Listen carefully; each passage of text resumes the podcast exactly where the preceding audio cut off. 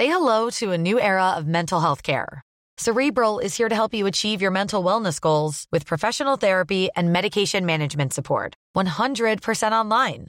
You'll experience the all new Cerebral Way, an innovative approach to mental wellness designed around you. You'll get a personalized treatment plan from a therapist, prescriber, or both in a safe and judgment free space. Your cerebral therapist or prescriber will outline a customized plan with clear milestones along the way so you can get to feeling your best. With Cerebral, you're not alone in your mental health journey. We're here to empower you to live a fulfilling life. So take that first step towards a brighter future and sign up today at cerebral.com slash podcast and use code ACasts to get 15% off your first month. Offer only valid on monthly plans. Other exclusions may apply. Offer ends July 31st, 2024. See site for details. Introducing Wondersuite from Bluehost.com. Website creation is hard. But now with Bluehost, you can answer a few simple questions about your business and get a unique WordPress website or store right away. From there, you can customize your design, colors, and content. And Bluehost automatically helps you get found in search engines like Google and Bing. From step-by-step guidance to suggested plugins, Bluehost makes WordPress wonderful for everyone. Go to bluehost.com/wondersuite. Welcome to the Vine Street Property Podcast. We talk with entrepreneurs about property, business, and everything in between, providing you with a deep dive into their years of knowledge and experience to help kickstart your property journey. All right, so Valter, how are you, my friend? Very good, Jay. Thank you for having me today. Yeah, it's an absolute pleasure to have you on. Um, so, with regards to this, like you've done so much in property in such a short period of time. Um, you're clearly very, very motivated. You know what you want, and you're not afraid to go at it. Um, I've listened to some of your other podcasts that you've done, and you, you know, you're a very, very hard worker. You put in the hours, and uh, you seem to be very, very focused. So, uh, before we get into all that, I'd, I'd like to kind of uh, just jump back to when you first uh, started off. Like even when you moved over to the UK for the first time, um, what was the decision? Like, why, why, why the UK? Why did you see the, the UK as a place to, to go from from what Portugal? Yeah, so I was doing modeling. So I was doing modeling, yep. and uh, I wanted to kind of be an actor uh, to yep. do that transition. Um, so then I was thinking about America, and I was like, okay, America is good, but you know, because I couldn't speak English, so I decided, I'm like, okay, if I come to the to to the UK, I'm sure the English is better than America. So I'm like, okay, so I came to the UK. So so my first goal was to learn English, get to university, um, and then you know pursue my career as an actor. Yep. Uh, I you know got into uni. Um, first, I went to drama school because you know uh, drama teach you how to perform. Um, stay in drama school for a couple of months, drop out then went to uni, drop out uh, uh, again. So yeah. yeah. how how did you find that process of learning a, a, new language, learning English? How did you how how was that process for you? Was it difficult or how did you go I'm, about it? I, am still learning English, my friend. I do grammar every weekend, and uh, you know, I you know, I'm. I, so I've been speaking English like four and a half years. Uh, you know, I, yeah. I think English is difficult. It just, language doesn't come natural to me. I, I just you know put the put the hours and uh, yeah but you know now i teach in england mm. and uh, i have consulting i consult people in in the uk and abroad so it's yeah. kind of weird yeah. No very good very good. So um what was the decision then? So you you wanted to do acting and now you're doing very very well in property. So what was the turning point where you decided to go down the property route so I did my first year in uni and uh, I felt quite lost after first year. So I dropped out drama school. I went to uni and I was feeling quite lost. So then in the summer, uh, in that year, I just started reading books. I started reading books because I was feeling lost. I was, mm-hmm. I thought if I would go to uni, my life would change. So after first year, I felt lost to start reading. And then I read a couple of books. I read one book by Schwarzenegger, the autobiography. Uh, Arnold was explaining that he, he was be an actor to acting is very volatile, you know, changed a lot. So he decided to do uh, real estate. So then I was thinking, hmm, okay, so let me start reading some books in real estate. When I read some books in real estate, I just knew that I need to be involved in real estate. So then I decided, why not doing real estate now? Get the passive income or get the properties, and then you know pursue my uh, my acting career. So that's why that's what I'm doing, my friend. Very good. And and you first started off down the deal sourcing route. Um, so what made you choose that as a strategy? Yeah. So when I uh, looked for property industry, I was like, everyone was kind of telling me go to rent to rent because the entrance uh, is easier. You know, you don't need as much money. And remember, I didn't have any money. So for example, I was so broke that I used the student loan to pay for my first course. Right. Uh, you know, which I don't recommend, but it worked out for me. Um, and um, and then I, you know, because I didn't have cash, I was like thinking, oh, I do sourcing or I do um, rent rent. My objective was was do deal sourcing and then start buying. So then I was like, you know, uh, I wanted to do deal sourcing because you know I believe deal sourcing is a is a um, strategy that any investor should know because you know it's like kind of buying businesses. You need to know what is a good business or not. Yeah. So it made sense for me to start uh, as a deal sourcer. So I started a deal sourcer, made 180,000, took that money and started buying properties. So then I went from zero to 2.5 million in my first year. Brilliant. I mean, those numbers are phenomenal, and for a first year in a business to to make that amount of money is is phenomenal. But obviously, that comes with a lot of hard work. And as I said, like I've listened to some of your previous podcasts, and you have talked about working hundred hour work weeks. So that work ethic is is absolutely massive. What gives you that drive? What gives you that um I suppose that that stamina to keep going and going and doing these 100 hour work weeks and things like that. I mean, even even right now, it's uh, it's 7:40 on a Friday night, and before this podcast, you were in a meeting with a client. So yeah, just that as an example. I mean, you're not afraid of work. No, I really enjoy working. Number one. Number two is you know, I like to do these 100 hours. I do. I have a, you know, I have a lot of uh, apps that track. So I do, you know, 80 to 100 hours a week. Uh, the reason why is I want uh, things to happen quicker. I don't want to be, you know, you, you, so because if someone works 14 hours and I work 100 hours, I can get, you know, twice, three times, you know, the work they will put in 14 hours. So that's why I believe. So I have rings to, kind of, um, you know, see if I'm too tired. I have a chef. I, I basically I try to, um, you know, work as hard as I can to achieve as fast as I, as I can. So of course, you know, went from zero. So I'm in business two and a half years. I went from zero. I wanted to reach 10 million this year.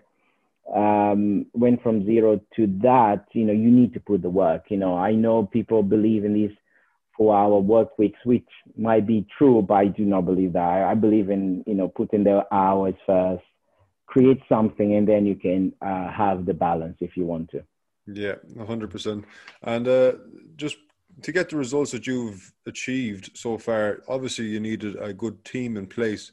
So, um, like, how did you go about getting your team together, and and what was that process like? And I suppose even with that, like the systems around, you know, developing the team and um, getting everything really streamlined to allow you to grow so fast. Yeah, one of the things every you know, one of the things I know uh, very well about myself is my weakness and my strength. Mm. Uh, so, for example, I'm terrible in uh, de- decoration. I think you know I would put the the bed or you know on the in the ceiling on the ceiling because I'm you know I'm not I'm not very good. So I have Annabella. She's she's in my interior designer. She's she, she's amazing. So she uh, she deals with the builders. She you know she overseeing the project managing, and then she does all of that. So you need to know your uh, strengths and weaknesses. So then I have, for example, Elliot. Uh, you know you spoke with. He's like marketing guy. So I have Maria. So everyone has different strengths, uh, and I know my strengths. So for example, I like to build systems. I'm a more kind of visionary but I'm very bad. For example, I'm not really good manager. So, for example, if I tell you, I tell my team do something, I expect them to do. So I'm not kind of, have you done this? Have you done that? So mm. you just understand your your strengths and weaknesses, and and having people in um, that allow you to achieve your goals. So have your goal very clear and have knowing, like for example, uh, you know, Elliot will help me with few things I'm not good at. So that's the way I put my team and also have systems for uh, to maximize these people. Excellent. Um, so in regards to those systems and deal sourcing, um, can you talk through some of the systems that you use, how to source deals all, all throughout the UK? Because I know a lot of deal sourcers, they'll stick to a specific area, uh, but you do it throughout the whole of England. Um, can you describe how, how you do that and, and what systems you need in place to be able to do that? Yeah, so a couple of systems I use. So I have a, a system. Uh, one of the things so that we used to spend a lot of time was stacking up deals. So I create a system that stacks up the deal automatically. Mm-hmm. Uh, the other systems I have is a CRM. The CRM, for example, if someone says no, a CRM stands from customer management relationship. So basically is, let's say, you know, I spoke with a vendor, I identify where the, the problems are, I make an offer, the vendor says, you know what, I don't accept. So the CRM will follow up six, seven, eight months with the vendor automatically. We send a letter, we send a text message, email, uh, we remind me or someone in the team to call. We send a postcard. It does all of that automatically. So that allows you to not lose the deals, the leads that you got in contact with. Yep. Um, so then you know, you know, stack up deals. Um, so these are kind of the systems that uh, made me kind of, uh, you know, mainstream. Other thing is, so for example, I have software to identify if the area is good or not. So as a deal sourcer, you shouldn't, you know, if you source a bad deal, you, that's it. Your reputation is gone. So you need, I have software to identify if the area is good or not. For example, I've been to Chester, it's true, but I haven't been, for example, to Manchester, and I have sourced many deals in Manchester. Mm. Um, but you know, but before I've been to Chester, I already sourced deals in Chester, and so, yeah. uh, so and these systems help me to do that. Yeah. Excellent, excellent. Um, so after that, so after your first year of deal sourcing, you made 180,000, over 180,000 in your first year. Um, you're now building your portfolio that's now at 2.5 million pounds. Um, seven million now, yeah. What's it now? Seven million. It's at seven right now. Yeah, yeah. So I did uh, 2.5 in the time because I've been into Simon Zutshi Mastermind. That's where I reached 2.5. Was my first year. I'm in my second. Now I'm in seven, and I want to reach 10. Let's see if I can do. We got coronavirus, so but let's see.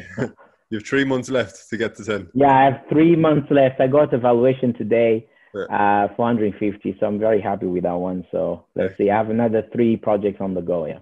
Lovely. And uh, what's your main strategy around that? Are you looking at HMOs, singlets. I think it's more you're you're more into the the HMOs and, and the luxury uh, style HMOs. I think is that right? Yeah. So my strategy is, you know, I also believe in kind of focusing one or two strategies and literally master that strategy because you need to have systems. So I have systems to create luxury HMOs and I have systems to do SAs. Okay, that's my only two strategies.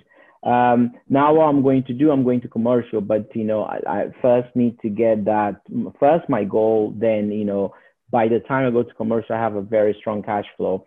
Uh, I believe in cash flow. Most people, uh, you know, don't talk about that, but cash flow is very important, particularly um, in this time. So yeah. if you you know property, if you don't have cash flow, you know it can be can can be it. You know you can lose everything. So cash flow is very important. So I believe the few years in property just focus on getting that cash flow in. Yeah. Yeah. So would, would you advise people starting off to focus more on cash flow than um, capital appreciation? Yeah, so uh, I advise people to do kind of um, um, cash flow, yes, and then capital appreciation. The reason why is so you will see now with the crisis uh, that a lot of people they have very cash, uh, you know, they have ca- capital. If they don't have the cash flow, they will need to sell, uh, you know, because they will be forced into sell. So if you have a very strong cash flow and then you go to capital appreciation, so you have that balance, and also the banks like that because the banks like you know the balance of cash flow and capital appreciation so they keep yeah. on lending you money yeah excellent excellent and uh, the properties that you're investing in now for cash flow whereabouts would they be located so i have properties in london because they are purchase options they give me cash flow by the time i exercise the cash flow vanish uh, so what i do I, I do i buy four properties in the north one in london so that is my strategy Um, so I do four one four one, like kind of monopoly. Yeah. Four to one, perfect. No, that's excellent. Um, so, in terms of your future plans, are you continuing to just look at HMOs, or do you think you might move on to some of the bigger stuff, like bigger developments at any stage, or are you just going to stick to um, those two key strategies that you mentioned, HMOs and service accommodation?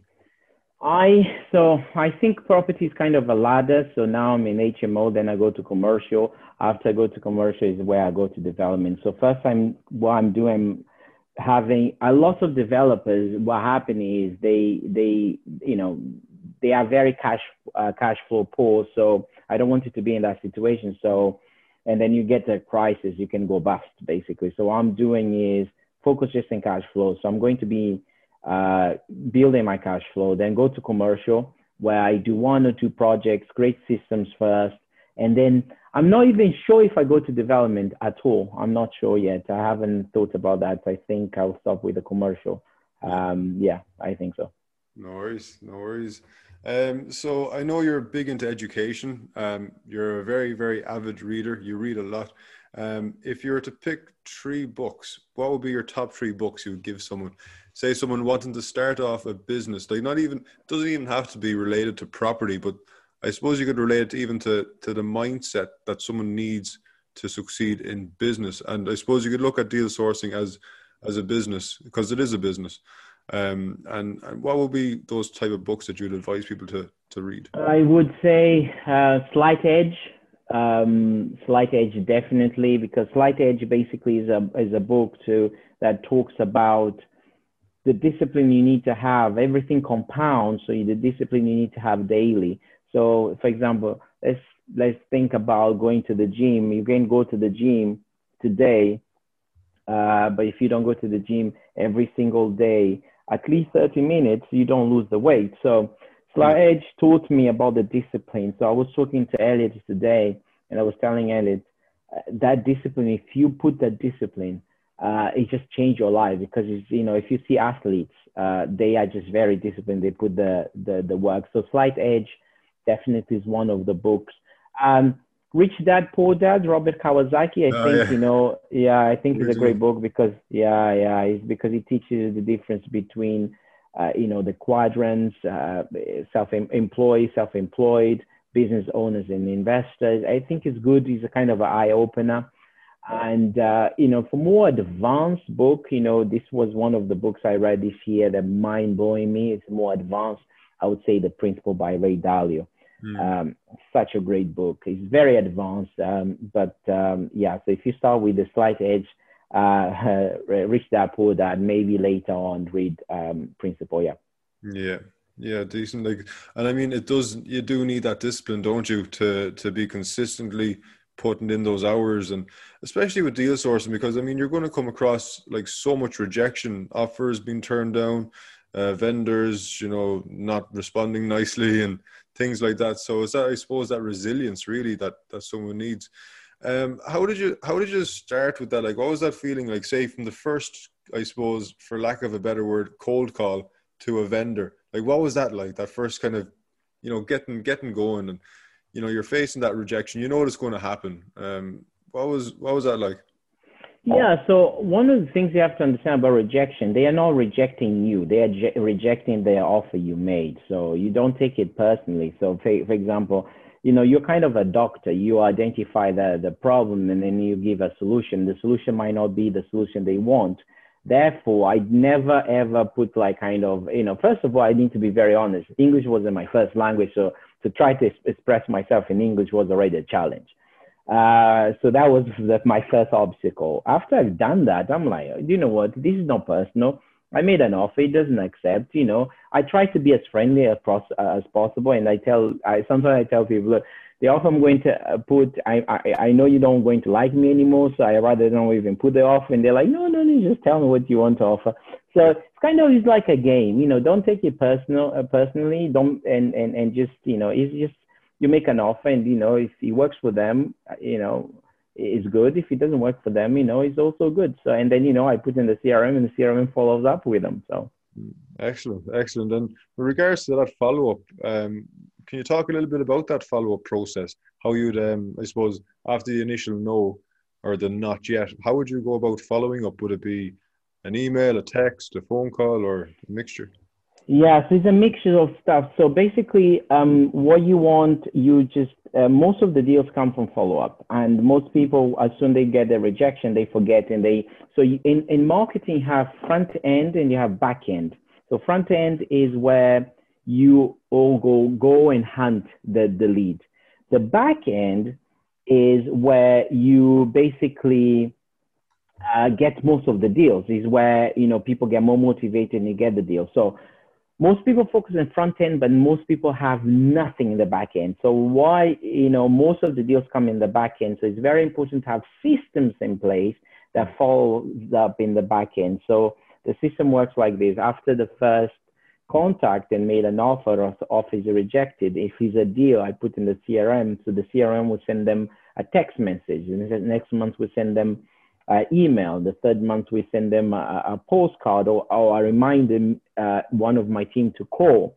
And what we do, we don't talk about the profit. We just concentrate on the vendor. You know, how are you? You know, I hope you're well. You know, we spoke a few months ago. I just wanted to see if the sale of your property is going well. You know, you know, something like that. You know, if you need any help, we are here to assist you, whatever, whatever. So we just focus on the vendor and see. You know, um, you know, normally they come back to us, you know, sometimes they don't. And, uh, but that's where the CRM is there for. Yeah, that, that sounds brilliant. I mean, it sounds like you're more so building a relationship with the vendor instead of making it so transactional. So instead of ringing back after two or three months saying, will you accept my offer now? You're ringing back and saying, "Hey, how's it going? How are you getting on? I hope the sale is going okay." So it's a lot more of the the relationship building, which is very good, and I think that's kind of what helps you stand out from other people. Um, you see, a lot of people are just all about the numbers, but I mean, property is a people business. Definitely, property is just a people business. Definitely, yeah. Yeah. yeah. So. Um, we talked about your plans going forward. You're going to stick with the same strategies with the with the luxury HMOs. Um, in terms of the HMOs that you have, and with, with with getting it fitted out to a good standard and all the rest, um, do you have a team in place to do that? Um, I know, you, well, I know you have a team in place to do that, but um, like, what? Why would you go for the, the higher end now than say like the typical, you know, average HMO? Yeah, so the market is changing, and uh, and, and and to be very honest, this is my opinion. I might be wrong, but I believe there is um, uh, oversupply in HMOs at the moment. So uh, not every everywhere, but uh, so and I believe, for example, the people that are in the lower end of the market, um, people are becoming more choosy because they don't have they can't buy properties. So then they like you know if I can afford a room, I wanted to live in the in the best room I can afford. So those that are doing i do i do believe there's market for everywhere everyone but you know i wanted to differentiate myself the reason why my company started was, you know, when I was a student, I was renting a room. My landlord was an amazing guy, but the room was it was really bad. So, and uh, you know, I wanted to change that. So that is my company mission. We wanted to provide rooms and houses that people are very proud to live in and you know they bring their friends we we offer playstation netflix you know some of the houses have cinema rooms so um, yes, it's something that excites me. I can't just buy properties, to be very honest. So uh, that's uh, my company mission. Yeah. Decent, yeah. And if I mean, it's one of those things where if you have it done up to such a good spec, people are going to stay longer. They have a better quality of life. They're going to recommend it. And you're stick, you're sticking out from the crowd. Once you get someone in there, you know they're going to be a quality tenant, and um, it really makes sense. Um, yeah, no, that's wonderful. I mean, it's it's excellent that you came onto this podcast now, and uh, there's lots of very very good information. Um, if anyone wanted to reach out and get in contact with you, where can they where can they get in contact? So they can contact me on Facebook. Um, I'm reaching five, I think five thousand friends now, but uh, I still have a couple of them, and then you know they can follow me on Facebook. I'm more active on Facebook. I create a YouTube channel now, and also I have um, Instagram. Finally, have Instagram. My goodness. Uh, yeah. So they yeah. So if they um, basically Valter Pontes, uh, yeah, they will find me. Excellent. Perfect. Well, Valter, thanks very much for coming on today, and I'm sure we'll catch up again sometime. Um, you've had a very, very successful journey so far, and it's only just beginning. Um, you're still very early stages in your journey, and uh, very looking forward to. It's very much looking forward to seeing how you get on in the future. So, yeah, thanks very much. Thank you for having me, my friend. Thank you. 100%. Thank you. We talk with entrepreneurs about property, business, and everything in between, providing you with a deep dive into their years of knowledge and experience to help kickstart your property journey.